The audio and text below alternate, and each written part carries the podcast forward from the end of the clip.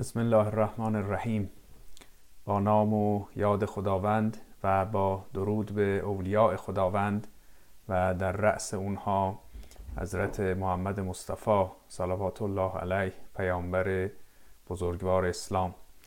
و با سلام و عرض ادب خدمت شما همراهان گرامی. امیدوارم که طاعات شما در این ماه مبارک در درگاه خداوند مقبول افتاده باشد و فرصتی برای مناجات نیایش و یافتن احوال خوب معنوی و عرفانی در این ماه مبارک پیدا کرده باشید. ما سخنی رو آغاز کردیم با عنوان اینگونه نباشیم.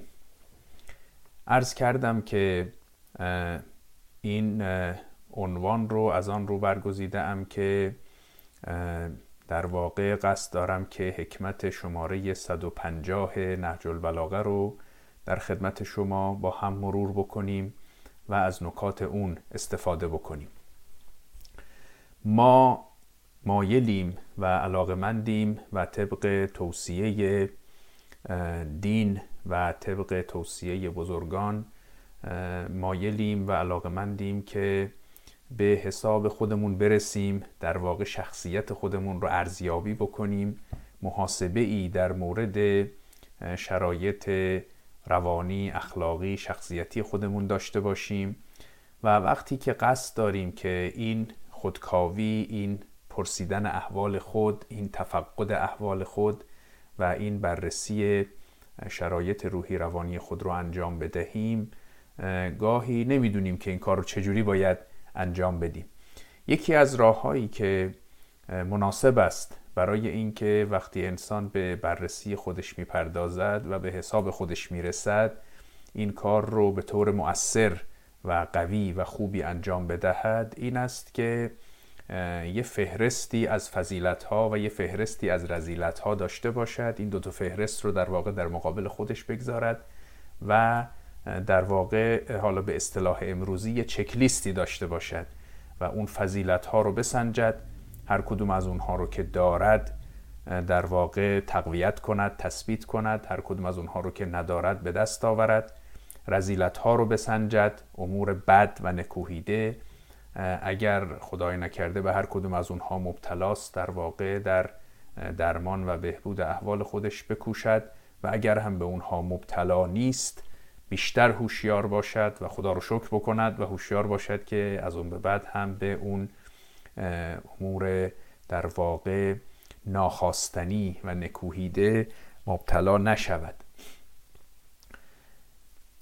این یک نکته و بعد اینکه حالا وقتی بخواهیم که ما به این فهرست فضیلت ها و رزیلت ها برسیم و در واقع چکلیستی برای بهبود احوال خودمون در نظر بگیریم. خب از زوایای مختلف دینی، روانی، اخلاقی میشه به این موضوع پرداخت. روانشناسان اموری رو به ما توصیه می‌کنند برای سلامت روان ما. ادیان اموری رو به ما توصیه می‌کنند برای سلامت معنوی ما بهبود شرایط روحی ما. و به همین ترتیب عالمان بزرگان در واقع مواردی رو به ما توصیه می‌کنن که استفاده از هر کدوم از اونها خوبه. دیگه بستگی داره که رویکرد آدم چی باشه و در هر مورد بخواد که از چی استفاده بکنه. در واقع هر کسی باید شرایط خودش رو بسنجد و متناسب با شرایط خودش متناسب با اهدافی که در ذهن دارد متناسب با تصویری که از زندگی دارد به هدفی که از زندگی در نظر دارد. در واقع این چکلیست ها رو برای خودش تهیه بکند و از اونها استفاده بکند. خب من هم در واقع در بین این پیشنهاداتی که وجود دارد من پیشنهاد دادم که برای بررسی احوال اخلاقی و معنوی خودمون به نهج البلاغه مراجعه بکنیم. هرچند قرآن که کتاب مقدس ماست که در اولویت است و همین چکلیست ها رو با استفاده از قرآن هم میشه تهیه کرد. اینجا سخن من متمرکز روی نهج البلاغه است. چند تا فراز از نهج البلاغه رو هم خدمت شما عرض می کنم شما یادداشت کنید بعدا سر فرصت ببینید. حضرت علی علیه السلام در نهج البلاغه در چندین جا فهرستی از فضیلت ها رو ارائه کردن در چندین جا فهرستی از رزیلت ها رو ارائه کردن دو تا مورد خیلی مشهور و خیلی قابل استفاده و فوری برای استفاده در مورد فضیلت ها یکی خطبه 193 نهج البلاغه است. شما این شماره رو یادداشت کنید و بعدا سر فرصت این خطبه رو ببینید. خطبه نسبتا طولانی است. همون خطبه متقین است یا خطبه ای که مشهور است به خطبه حمام. چون یه شخصی بود به اسم حمام با هی دو چشم. این آقای حمام در واقع نزد حضرت علی علیه السلام آمد و از ایشون خواست که متقیان رو پارسایان رو برای او توصیف کنند و حضرت هم توصیف بلندی کردند در این خطبه بیش از 100 صفت. حالا طبق یه شمارشی که من یه بار کردم حدود 116 صفت از متقین آمده است که یه چکلیست خیلی بلند و مفصلی به ما ارائه می‌دهد. یک مورد دیگر هم حکمت شماره 291 نهج البلاغه است که حضرت میفرمایند که من یه دوستی داشتم کانلی فیما مزا اخون فلاح یه دوستی داشتم که در راه خدا با من برادری می‌کرد یه برادر دینی به اصطلاح داشتم و بعد اون برادر دینی رو توصیف می‌کند. و البته مفسران نظرات متفاوتی دارند که منظور از اون شخص کیست. بعضی گفتن به خود پیامبر اشاره دارد بعضی گفتن به ابوذر اشاره دارد بعضی افراد دیگری رو نام بردن در اونجا هم حضرت یازده صفت رو برشمردند پس دو تا مورد رو شما بعدا ببینید. در مورد فهرست فضیلت ها و فهرست امور نیکو و خصلت های خوب یکی خطبه 193 نهج البلاغه یکی حکمت 291 که خطبه 193 یه خطبه بلندی است. حکمت 291 در حد یه پاراگرافه خب در مواردی هم حضرت فهرستی از رزیلت ها رو ارائه کردند. یا به یه بیان دقیق تری بخوام عرض بکنم در واقع فهرستی از موانع رستگاری یعنی یه ویژگی هایی و یه خصوصیاتی که اگر کسی اونها رو داشته باشد یا بگوییم اگر کسی به اونها مبتلا باشد خیلی کارش سخت می شود نجات این شخص سخت می شود رسیدن به رستگاری برای او مشکل می شود رسیدن به قرب خداوند برای او مشکل می شود یک مورد همین خطبه حکمت 150 هم است که موضوع سخن ماست. در اینجا حضرت اون موانع رو در واقع برای ما عرضه می کنند و توضیح می دهند اون در واقع رزیلت ها رو اون امور نکوهیده رو که ما در اون چکلیست منفی باید بگذاریم. یعنی جایی که سعی کنیم یه وقت ما مبتلای به این امور نباشیم. خب در این حکمت من در نوبت اولی که خدمت شما بودم جملات اول اون رو خدمت شما توضیح دادم. حضرت میفرمایند لا تکن ممن یرجو الاخرت به غیر العمل و یرج توبت به طول العمل. از اون کسانی نباش که امید به آخرت دارند بدون اینکه برای اون کاری انجام بدهند. و توبه رو به تأخیر میاندازند به سبب آرزوهای درازی که دارند. در اینجا عرض کردم که در واقع سخن حضرت بران است که شما فعالیت خودتون رو باید متناسب بکنید با هدف خودتون. این که امر کاملا معقولی هم هست در هر کار دیگری هم همین مورد صادق است. اگر شما به آخرت اطمینان دارید و در واقع سعادت اخروی رو در نظر دارید اون هدف به قدری بزرگ و فراگیر است که بعد در راه اون باید خیلی تلاش بکنید.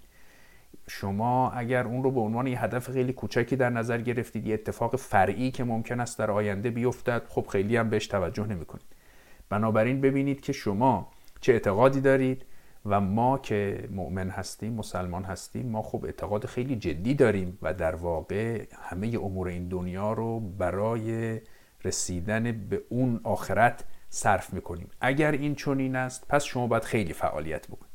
یعنی فعالیت خودتون رو جد و جهد زندگی خودتون رو متناسب بکنید با هدف خودتون. اگر هدفتون رسیدن به سعادت اخروی است پس خیلی در راهش باید تلاش کرد.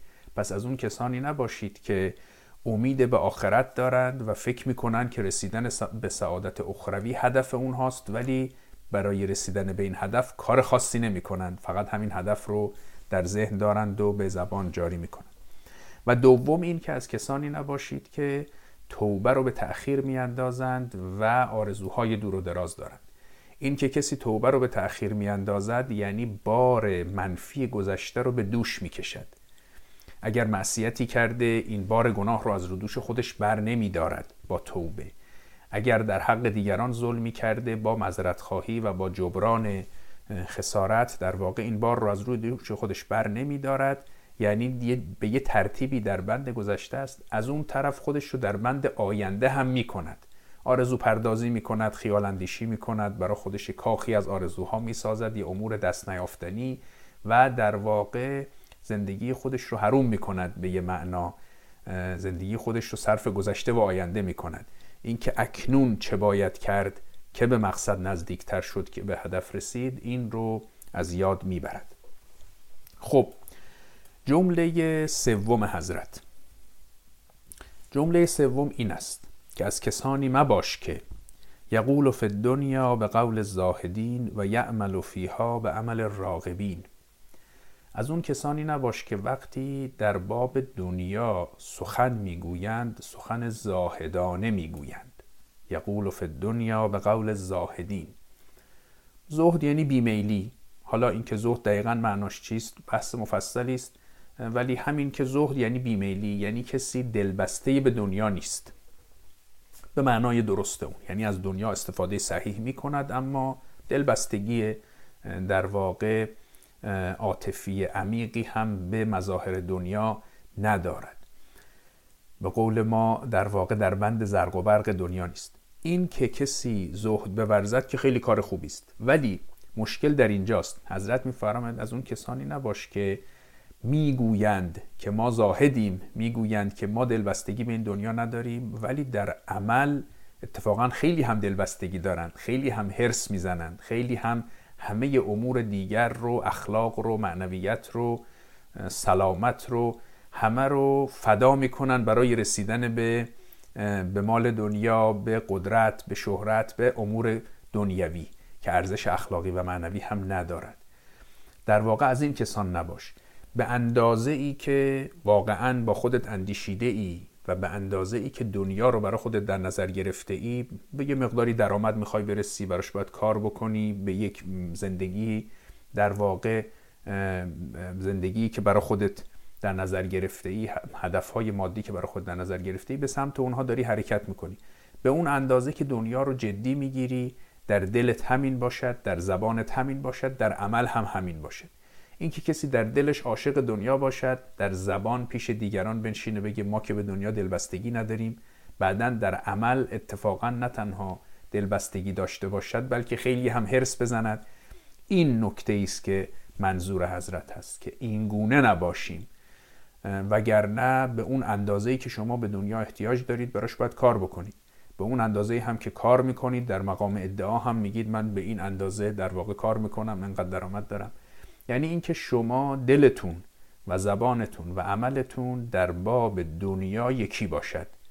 این نباشه که یه جایی شما در واقع خدای نکرده کسانی شما که نه یه کسانی در واقع یه جایی ریاکارانه بگویند که ما به دنیا دلبستگی نداریم و مثلا اگر فلان فعالیت رو می‌کنیم به خاطر خدمت به مردمه ولی در اصل در واقع همش دلبستگی به دنیا باشد. این رفتار منافقانه خیلی رفتار زشتی است.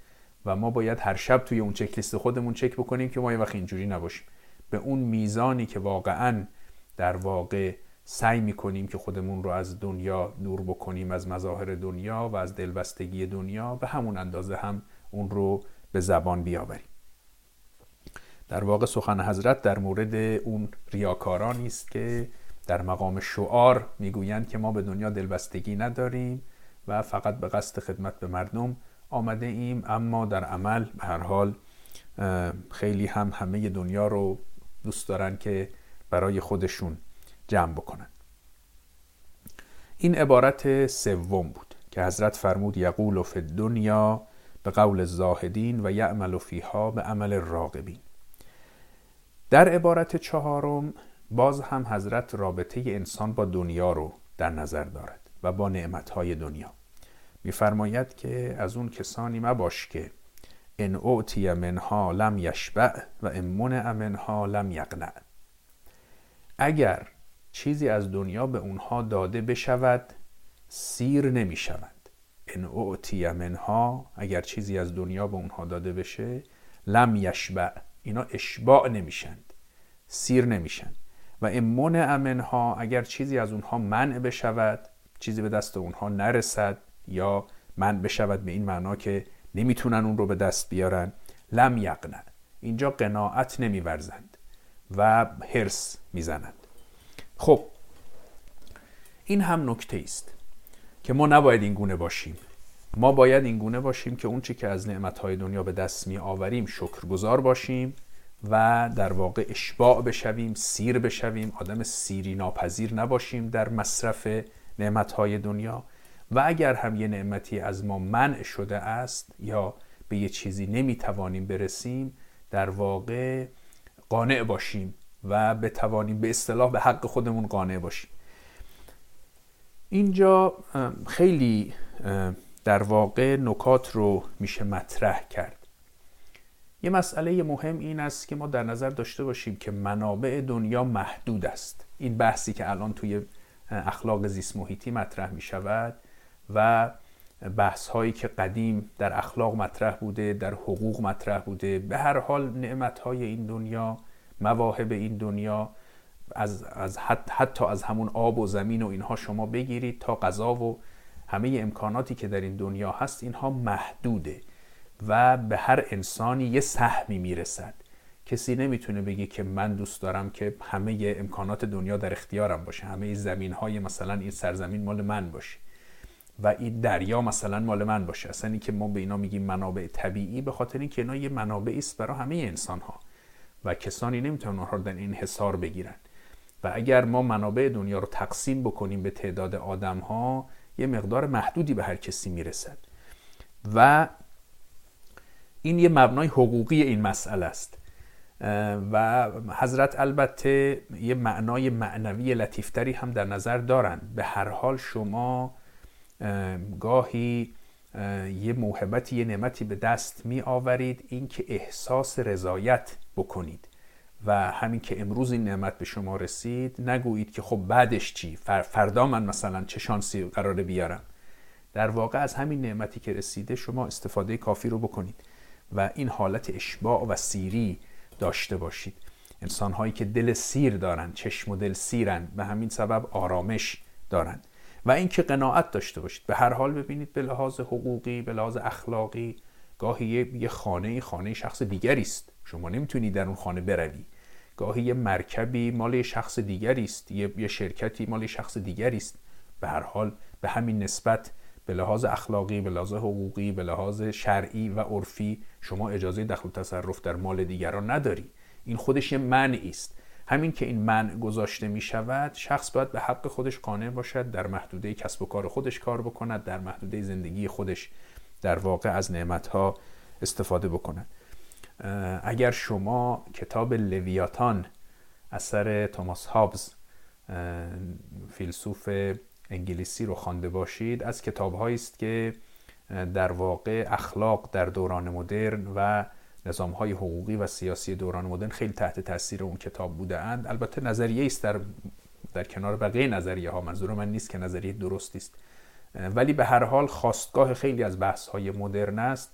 اونجا شروع مطلب ایشون با همین است که منابع انسان محدود منابع طبیعت محدود است و انسان ها در واقع رقابتی بر سر این منابع دارند به همین خاطر یه مرزبندی هایی باید با همدیگه بکنند و مفهوم قرارداد رو از اونجا وارد نظام های اخلاقی می کند که آدما باید یه قراردادهایی بینشون باشد که هر کسی به حق خودش قانع باشد. خب این عبارت چهارم حضرت بود که فرمودن ان اوتی منها لم یشبع و ان منع منها لم یقنع. این منها به دنیا برمیگردد. هر چیز که از دنیا به اونها داده بشود سیر نمی‌شوند و اگر هم چیزی به اونها داده نشود و اونها منع بشوند از چیزی به سبب اخلاقی به سبب حقوقی به سبب شرعی قناعت نمیورزند و هرس می‌زنند عبارت پنجم حضرت این است که از کسانی مباش که یعجز عن شکر ما اوتی و یبتغ زیادت فی ما بقی. از کسانی که از شکر اونچه که به اونها داده شده است عاجزند. این در واقع در ادامه همون مطلب قبله. یعنی به شما یه نعمتهایی داده شده است. شما چرا زبانت به شکر نمیگرده؟ خب یه شکری هم بکن. چرا انسان باید ناشکر باشد؟ از کسانی ما باشیم که یعجز عن شکر ما اوتی. اصلا انگار عاجزند از اینکه شکر بکنن. انگار که اونچه که عادت ذهنی اونها و عادت روانی اونهاست ناشکری است اگر یه نعمتی هم به اونها رسید کسی گفت که به به چه خوب که شما مثلا الان به چنین نعمتی رسیده اید حالا از مدرک تحصیلی از مال از در واقع خانواده از, از هر چیز از هر نعمتی از نعمت سلامت اگر کسی گفت که چه خوب که شما به این نعمت رسیده اید در واقع باید شکر گذار باشیم. بگیم بل خدا رو شکر این نعمت ها رو خدا در اختیار ما گذاشته.